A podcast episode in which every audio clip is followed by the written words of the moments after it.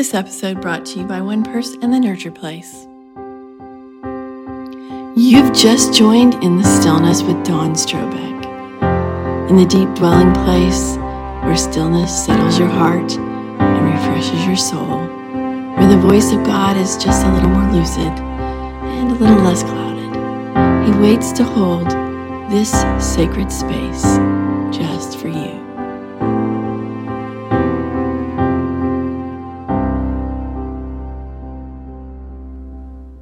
Welcome back to In the Stillness. This is Dawn Strobeck, and this is episode seven Being Led.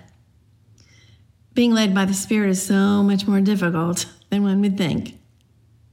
Romans 8:14 says, "For all who are led by the Spirit of God are children of God." And Henri Nouwen has a wonderful quote I like that says, "Prayer gives us the courage to stretch out our arms and be led." Being led by the Spirit. Hmm.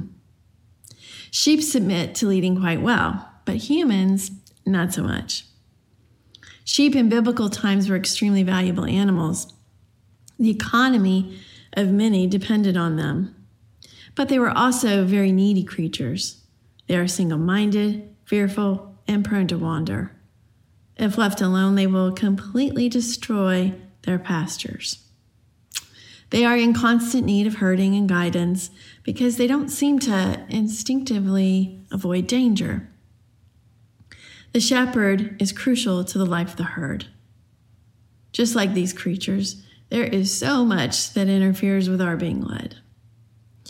We sometimes don't avoid danger ourselves. We have enormous fears and lack of trust and dysfunctional patterns.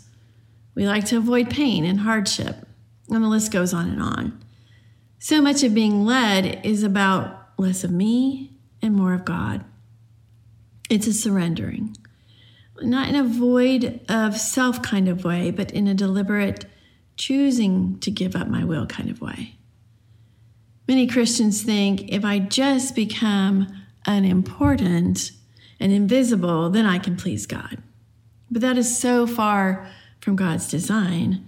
We are to emulate Christ, who was one of the most visible people to ever live, even 2,000 plus years later.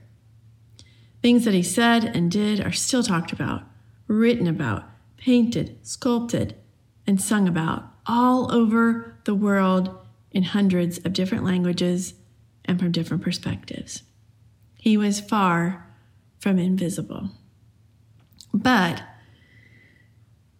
who he is during his time on earth was not about his individual personhood. Rather, it was about how he fit into a bigger plan that his father had a beautiful plan that would save a dying world. And he stood perfectly within the will of his father by dying on a cross.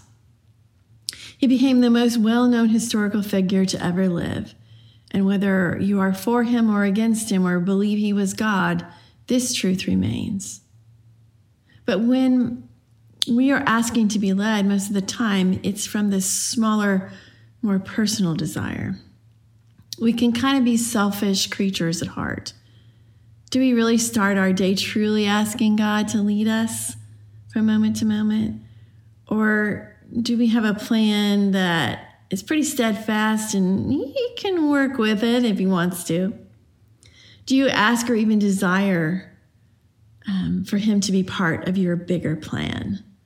I'm not suggesting that we shouldn't make plans or that our plans shouldn't have some, you know, be solid, but I think becoming flexible and allowing some uncertainty and time to really seek the shepherd like sheep is part of being led. And this is hard. This is hard for me too. I'm a planner. I want to know. I want the plan. So, if you would just for a moment, we're just going to go to the Lord and pray about this. I just want you to just kind of breathe in deeply and breathe out and just kind of listen. Lord, well, first of all, I just repent I repent of not really seeking your plan on a daily basis. And I ask, Lord, that you would help me surrender. That you would help me to surrender to your plan, not just for me personally, but for how I fit into your bigger um, plan. Lord, I need you in this. I can't do this alone. Lord, I ask that you would just Um, help me to be led. Help me to be a person who wakes up seeking your face. And I pray this, Lord Jesus, in your name.